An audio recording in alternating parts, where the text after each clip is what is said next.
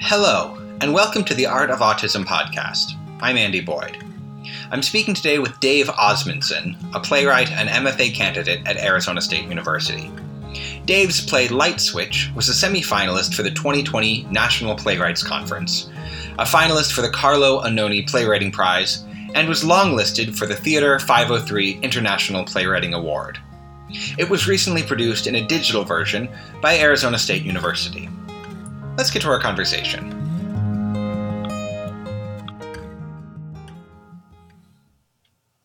Hi Dave, how are you doing today?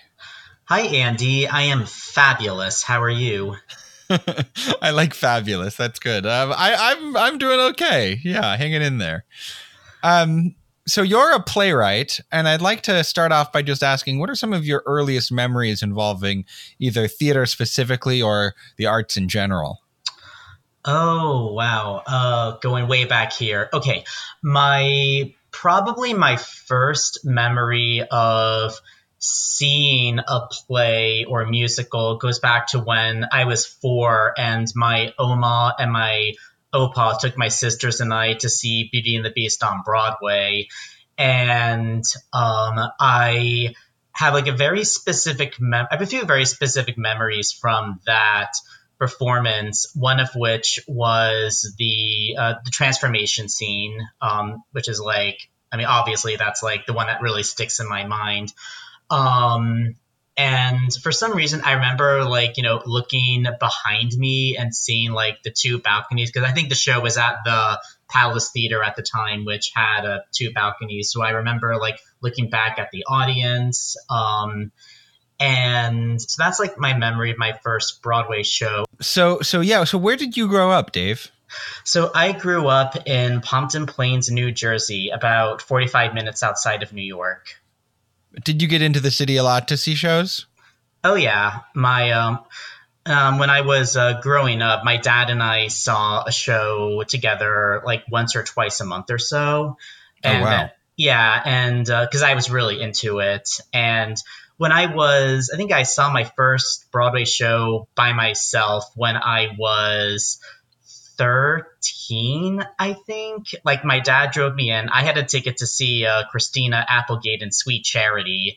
And like my dad, what my dad and I would do is he, we would, he would get, go to TKTS and um, buy a ticket for a show from there. And then I would see my show, he would see his show, and then we would meet back up depending on whose show got out first and he would drive me back home. So um, when we stopped, so that was kind of the system we developed in terms. So did of, you have pretty? Shows. Did you have pretty different tastes in shows?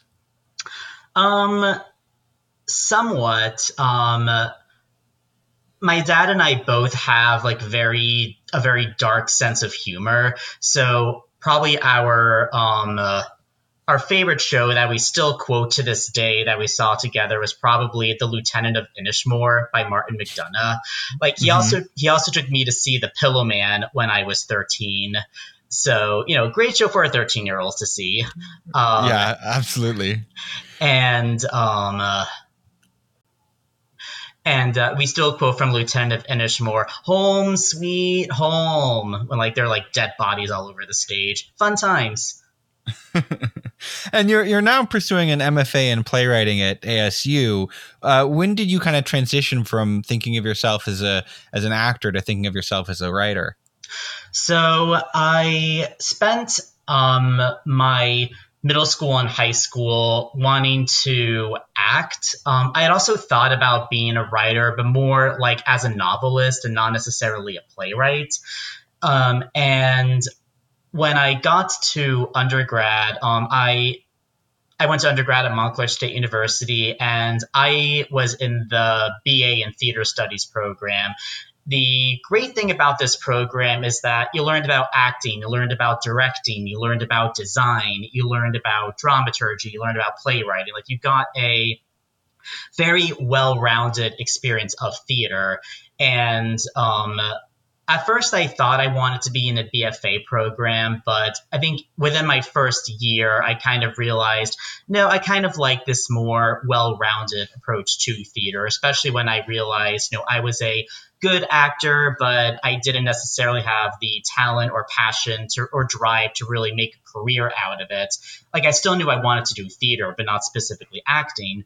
So I kind of accidentally stumbled upon dramaturgy and literary management. And I figured, okay, well, I like reading, I like plays, I like scripts, like I like working on, I like analyzing and criticizing, and uh, not criticizing, that's a negative term, but um, I like evaluating um, stuff. So that seems like a logical path to take. And I didn't think to write my own plays until I saw like a student written play at my school and I remember like sitting there watching this play and everyone was around me sobbing and me thinking this is one of the worst pieces of shit I've ever seen. I I can write a better play than this. So mm-hmm. I wrote my first play and based on um like a friend based kind of based on a friend of mine. And it and i I, uh, I put it up at my school and it was a disaster. Um it was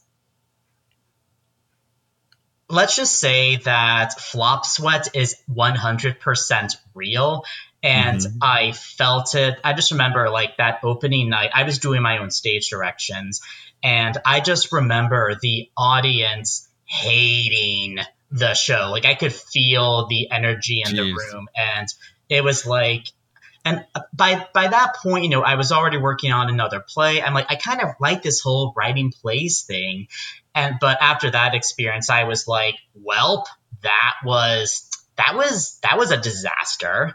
Um, but I look back on that experience um, as a huge step in my um, progression as an artist because it really taught me how to fail. Mm-hmm. And, you know, obviously I've had many artistic failures since then, but I feel like that experience, like, I got a taste of, you know, this is what it may be like to fail, and that is not necessarily a bad thing. You know what you need to work on as a playwright in terms like I learned more about playwriting and new play development from that experience than like I think pretty much any other new play development process I've been a part of since. Yeah, there's no playwriting teacher like an audience, right? Indeed. Were you a, a, kid who was always reading? Were you a reader as a as a kid? Oh yeah. Um, I was. What kind of what kind of stuff did you like when you were a kid? When I was a kid, I was really into R.L. Stine's Goosebumps novels.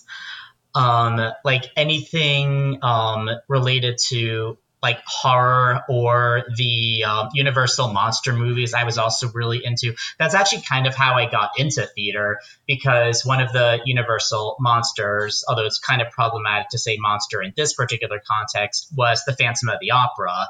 And when I found out that was a musical, I wasn't really into musicals at the time, but I was like, oh, I I can cons- I'll, I'll go see it. And you know, I saw it and I completely fell in love. And then, um, kind of, you know, as I learned more about different plays and musicals, you know, obviously a lot of shows are based on books. And I was like, oh, it may be nice to check out some of these books.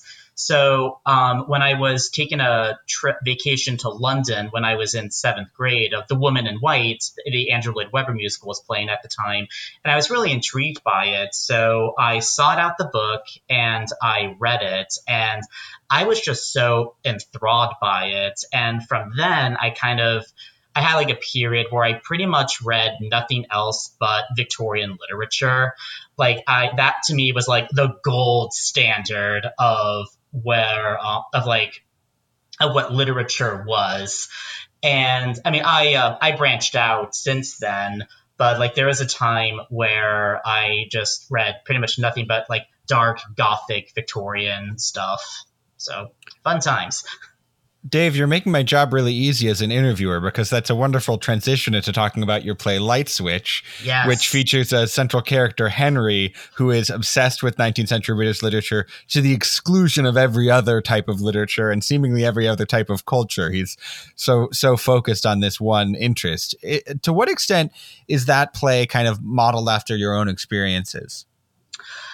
Um, I always kind of I kind of consider that play the kind of the you know what if I never really branched out beyond that type of literature? Because when as I was going through high school I remember being like very closed off to different types of literature. Like um, I took a course in American literature, and that was kind of where I like I fell in love with F. Scott Fitzgerald and such. So it was kind of thanks to my schooling that I kind of expanded my literary palette.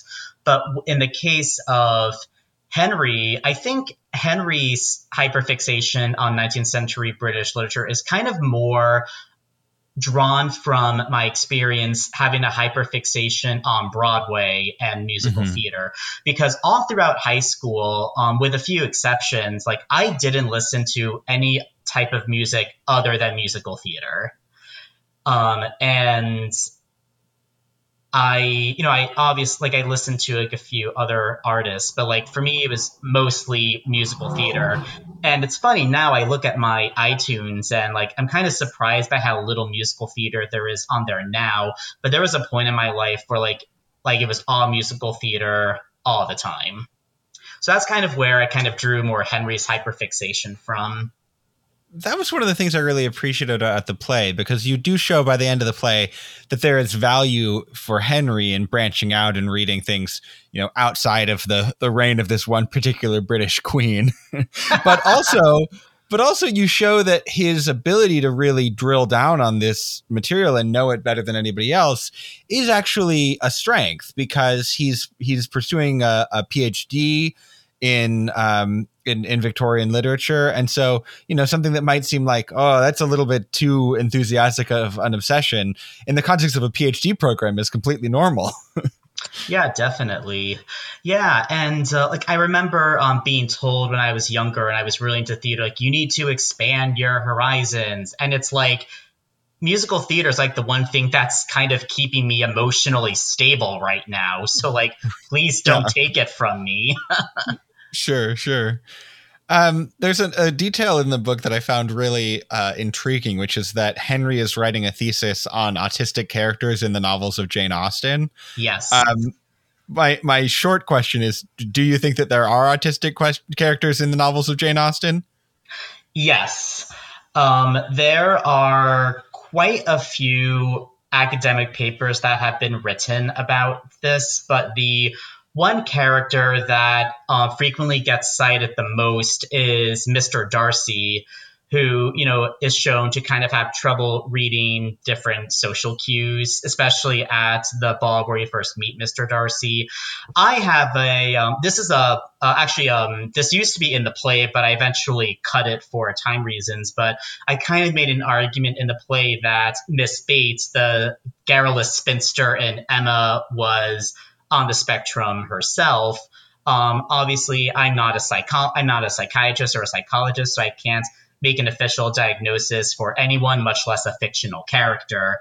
But mm-hmm. I definitely think like there are arguments to be made for the presence of um, neurodivergence in Jane Austen's work because she was. I mean, we we see Jane Austen as someone who just gave us beautiful romantic comedies, but her social satire is so spot on and what it reveals about the human condition in the context of a deeply, deeply stratified society in terms of class, I think are really valuable and sharp and witty. Like she was so much more that like like yeah, like she yeah, she kind of invented the romantic comedy genre, but we still read her today because there is so much more in her work, like the satire and the human condition. Mm-hmm. And then one thing that intrigued me about that particular detail is just kind of the process that I think a lot of autistic people do of sort of picking characters that uh, in, in, media that might not be explicitly written as autistic characters, but saying that's one of us. I can I, I'm clocking that as one of us. Is that something that you do when you consume media? Um, sometimes, not not overly frequently. I think the last um, like the last time like I really kind of had that eureka moment about a character was a couple years ago. I was watching the film of My Fair Lady. This was before the revival opened. And mm-hmm. I remember watching Henry Higgins and I'm like, this dude is very possible would very possibly be considered on the spectrum today because he is very hyperfixated on language and linguistics. He can you see in the opening scene he can like pinpoint exactly where an accent comes from with with like extremely piquant specificity. And I'm like I think and he's not unfortunately not very um considerate of the needs of others, um, which is definitely kind of a negative stereotype about autistic sure. people. But I think there is like there's an argument to be made there that you know if this person were alive today, you know they would likely be considered autistic on the spectrum or neurodivergent or what have you. Um, one aspect of the play that I also find interesting uh, is that it's it's sort of a coming out story in a way. Um, why did you want to kind of tell a, a story about both being autistic and being queer? Because I had seen no other media about it. Um, none. Like I was really trying to think about. It. I'm like, I really can't think of another example. Um, when I because a lot of the media I had seen in terms of autistic characters were straight white dudes, with the exception of Temple Grandin. Mm-hmm. Um, and I'm like, there are, and a lot of these narratives were given to us by people not on the spectrum. And I'm like, well, theater talks such a big game about diversity and inclusion, and yet so many of the plays about neurodivergence, you know, are not from actually autistic creators. And there are so many other experiences of neurodivergence beyond straight white men. And I'm queer, and I think there are some intersections there with neurodivergence. So it was kind of like a why not write this play and then kind of just see what happens. I, have seen estimates that are like you know something like maybe forty percent of autistic people are LGBTQ in in some way. So it's certainly a, a very fruitful uh, area of of study and and of uh, of inspiration. Yeah, no, a lot has been written about it academically, but yeah, you're likelier to identify as LGBTQ if you are neurodivergent, and I think it would just be like like that's not something I think we can or should ignore, you know? So that was mm-hmm. kind of why I wrote Light Switch. I really wanted to say, hey, here's another neurodivergent narrative for y'all to consider. And it's also, I mean, of course, it's notable that Henry is queer, but it's also notable that Henry has a sexuality at all as an autistic character in a play. I mean, that is that even that is quite rare. Yeah, um, autistic people have sex too. Uh, so, yeah. Um, yeah, there's so many things that I think are great from a kind of representation angle about this play. And you know, another one is just that while we we see Henry as an autistic uh, child, and then we see Henry as an autistic adult, you know, not without any problems, but certainly, you know, thriving and making an impact in the world and forming relationships. And and I feel like you rarely see that uh, kind of full temporal picture of uh, an autistic life. Yeah, definitely. Um, something else that I've been kind of thinking about the last couple years is how so many neurodivergent narratives are either inspiration or tragedy, and they're just. Mm-hmm there just isn't an in between there where like autistic characters can kind of just be human beings.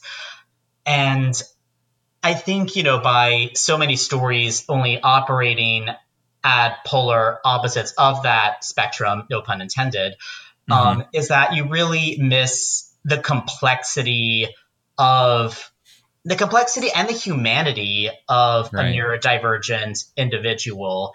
And you know, one of the one of the another one of the reasons I wrote Light Switch is to center an autistic character because that play could also be about Henry's roommate, Raji, who is like a thriving gay man and his autistic roommate, which that would be one play, but I but to me it was just like, you know, why not center Henry in his own story? Because mm-hmm. there's this whole other story, a whole other play going on in that dynamic. Right. And, and why did you decide that you wanted to kind of tell of a not a full life story, but, but you have all these flashbacks to earlier parts in his life. Why did you feel like that was important in the story you wanted to tell? I think it was important for the flashbacks to show Henry's growth and development and how, you know, not just how he changes as an autistic person, but also how his views on the literature he loves changes. Like even though he's very like set in um, only reading those books, um, you know, and how he talks about the Pride and Prejudice um, ending and how that evolves like throughout the play. Like like I kind of wanted to show that you know he may still be hyperfixated on this literature, but that doesn't mean that his perspective and takes on this literature can't change. Like, I think it's very harmful to say that, you know, autistic people are incapable of change. When, mm-hmm. like, you know, I, you know, a lot of the musicals that I grew up when I was younger, like, I look at through another lens entirely today. And, like, it doesn't mean, like, it, like, I, it's like I, I can still, you know, watch the same material but have a different take on it like even as an autistic individual so that's why i think it was really important to show henry's growth to show that even in like small ways henry as an autistic person is still capable of change mm-hmm. And and part of what you have to do to show henry to be capable of change is to show henry as somebody who has flaws that are not reducible to his autism right definitely um, one aspect of the character that I really identified with is the feeling that uh, books are sometimes better companions than people. um, is that something that you've felt at least at, at times in your life? Um,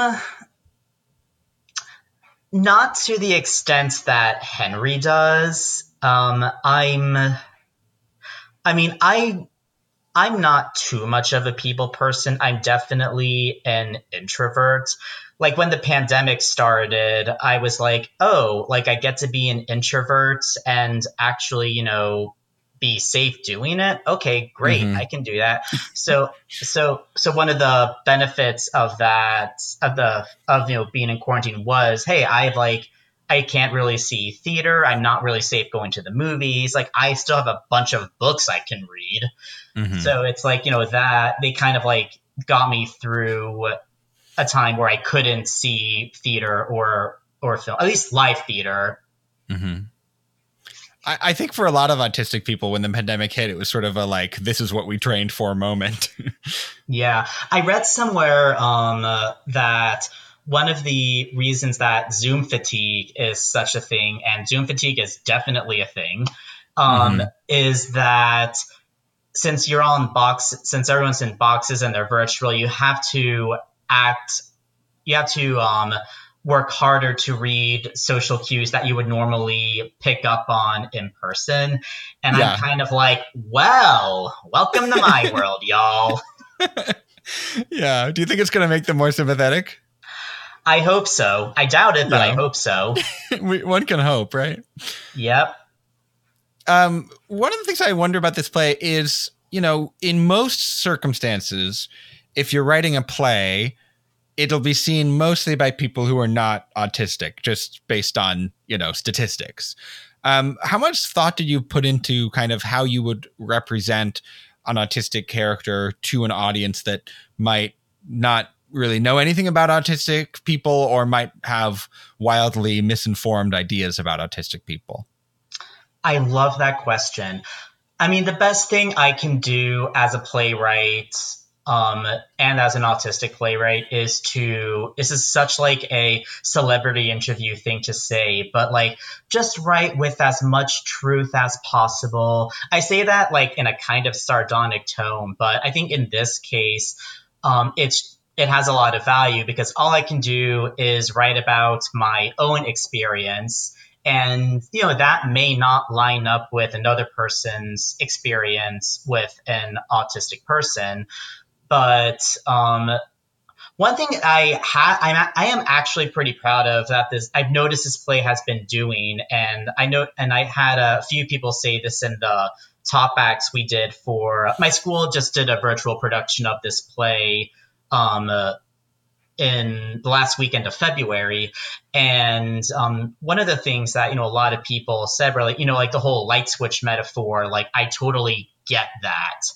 in terms of how um, in terms of you know how autistic people may think. Now, I do not prefer to um, say that every autistic person has that specifically, but it's my own experience with autism, mm-hmm. kind of distilled into a metaphor.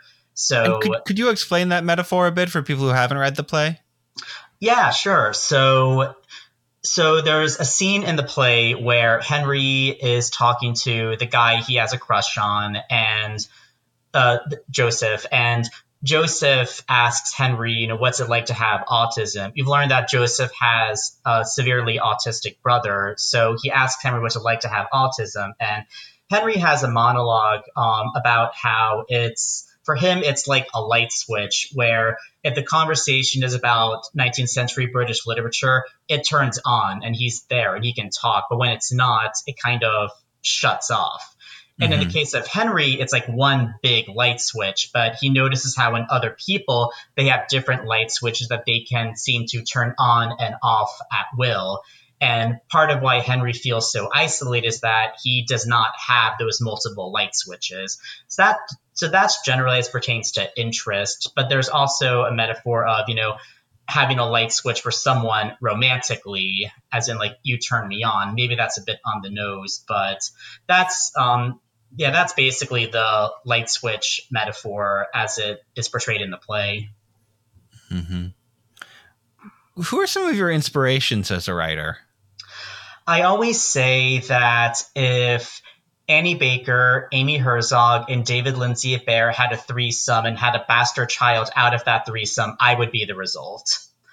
Um, because because I love Annie Baker's and Amy Herzog's realism. Although Annie Baker's work, um, her more yeah. recent work, like The Antipodes and John, kind of has a more metaphysical aspect to it, whereas Amy Herzog is pretty strictly realistic.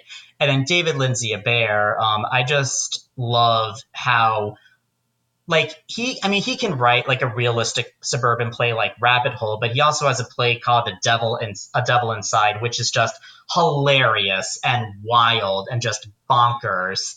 And like i kind of like the way that he allows his characters to have humor even in the most dire of circumstances like that's something i like to give to my characters. Um like i always i i I always uh, quote have that quote um, from that song um, "Little Girls from Annie." Like I'd have cracked years ago if it weren't for my sense of humor. And I think that's kind of how I see my characters. Is like these people would have like cracked a long time ago if they did not have their sense of humor. So that's why I, I kind of cite them as inspirations. I also um, another playwright whose work I really love is um, uh, Samuel D. Hunter, um, who wrote The Whale and um, uh, Greater Clements. Um, so yeah, I yeah generally playwrights who have who are mostly realistic, but like kind of have those moments where like the emotional the emotions get to such a frenzy that the veil kind of opens up and that the metaphysical enters. Because that's mm-hmm. something i like to incorporate in my work as well. Like even in light switch you have like the light switch is like going off at the end of the first act because henry's emotional state is like at such a high. I think that really helps to give the plays their theatricality you know could you talk a bit about the recent uh, digital production of Light Switch and what that experience was like, and maybe what you learned about the play through that process? Yes. So, um, so my director, Christina Friedgen, who is a force of nature, um, her approach to the production was I do not think this play works on a Zoom platform. So we're going to, so after like a few, we bounced around a few ideas of how we would present this. And we decided to make it more like a like a theatrical film and we the way that we kind of uh, like we didn't want to have the actors like you know in their Zoom boxes looking at someone um, off camera, and then like like we wanted to we really wanted to maintain the intimacy of the scenes between the characters. So, what we did for the filming process was we had the actors in different parts of our performing arts building, like in different rooms, because we had to follow some very stringent COVID protocols basically the only way that you could be unmasked was if you were alone and the door was closed. So in addition to making sure everyone was ready for their shoot, we had to make sure, okay, like, are y'all like following COVID procedures? Fabulous. So, so that, so we filmed it like, so we filmed that over the course of a month, but before that, we, um, during rehearsal, like Christina, um, kind of like Christina kind of guided our actors through the Tectonic Theater project's uh, concept of uh, moment work, where we could find you know different um, like like textural moments that may contribute to the characters. Um, we would give them like a piece of text to say and like have them grab a random object and um, basically create moments out of them. And I think that really contributed to like making a theatrical film with the emphasis on the theatrical, but also um, but also kind of giving the actors like a like a stronger understanding of the text and a different way of embodying it which I think was very effective. Um, we also cast an autistic performer as Henry, mm-hmm. which was very important to me. Um, and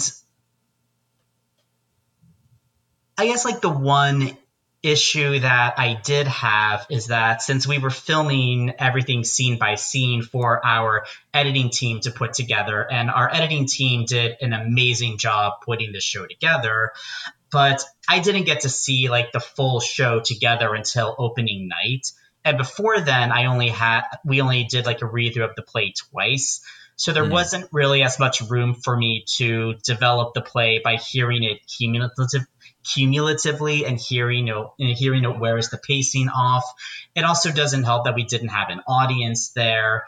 Sure. Um, so in terms of play development, I don't think it was as useful as I wanted it to be.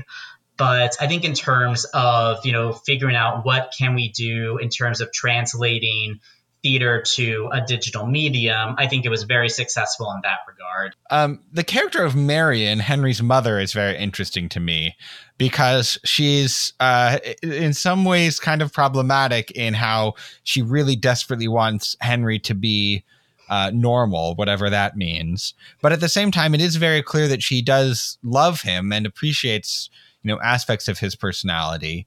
Um, how did you go about creating this character? Yeah, so um, I'm about to throw my mother under the bus. A lot of Marion was based on my relationship with my mother and how like she viewed my autism. I think like the most like the most uh, like like Henry, I was diagnosed very young, and since I was diagnosed in the mid '90s, I was told I'm not going to be able to talk or develop relationships or live on my own, etc. And my my mother kind of you know um, threw herself into making sure that I would not turn out that way. Um, and but I but I think in the case of Marion, like I view Marion as someone uh, very sympathetically because she's like she doesn't always connect with her son, but it's not for lack of effort or trying because there's so many points. I think there are quite a few points in the play where like she tries to connect with Henry, but Henry is just like nope. But yet she's also there for him when he's at his lowest point to remind him, you know, like for what the doctor said you might become, I think I think you're pretty remarkable. So um, I think I mean we don't see a lot of Marion's journey in the play, but I do think she really needed the time to watch Henry grow up and kind of do his own thing and see what he would become in the world, and to not worry so much about him. Mm-hmm. Yeah, no, I definitely like I definitely knew that there were going to be parents of autistic children who are going to be seeing this play and like I didn't want to show them as unsympathetic, but I also wanted to show them as, you know, like like Marion is a flawed person. She doesn't always understand her son, but she still tries, which I think is so much more than so many other like autistic parents you know, mm-hmm. attempt really. So that was really my thought process of developing that character. Right. And to kind of say that, you know, your child deserves love whether or not they ever get a PhD in Victorian literature, right? yes, definitely. By which I mean, of course, if your child does get a PhD in Victorian literature, you still have to love them. yes, PhDs deserve love too. Uh huh. Um, finally, do you have any sort of um, advice for for young writers or for people who are interested in theater who might be listening to this podcast?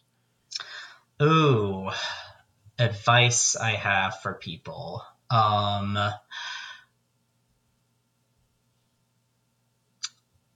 I think in terms of playwriting, I think the advice I would give is write with honesty do not write with an audience in mind at first. The audience will come later.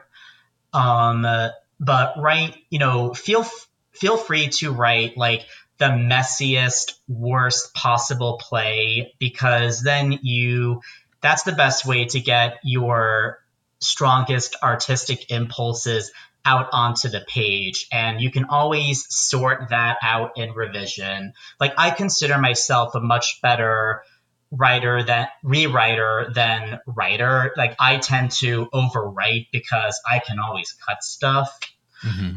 Um, so I think don't be afraid to write something awful and be, because you can always go back and tweak it. I think the um, like I, I know quite a few people who um, they say you know i want to write this but like i don't know if it'll be good and it's like it, it doesn't matter if it's good or not like it, it matters it matters if it doesn't get written or not but mm-hmm. um but yeah um and then in terms of um uh, okay so this is advice i give for when when we are able to meet people in person again, or maybe you meet people still via via Zoom. I don't know.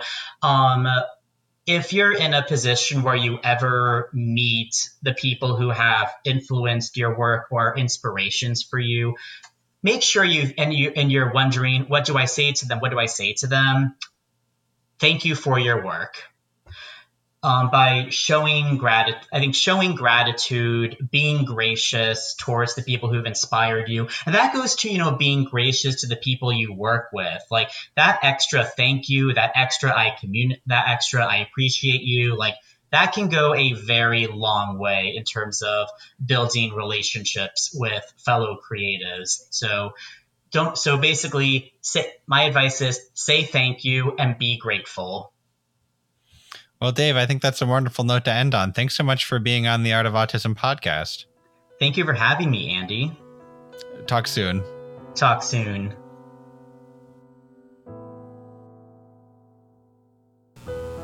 Once again, that was Dave Osmundsen. His work is available on the New Play Exchange, and you can also follow him on Twitter for updates about what he's up to.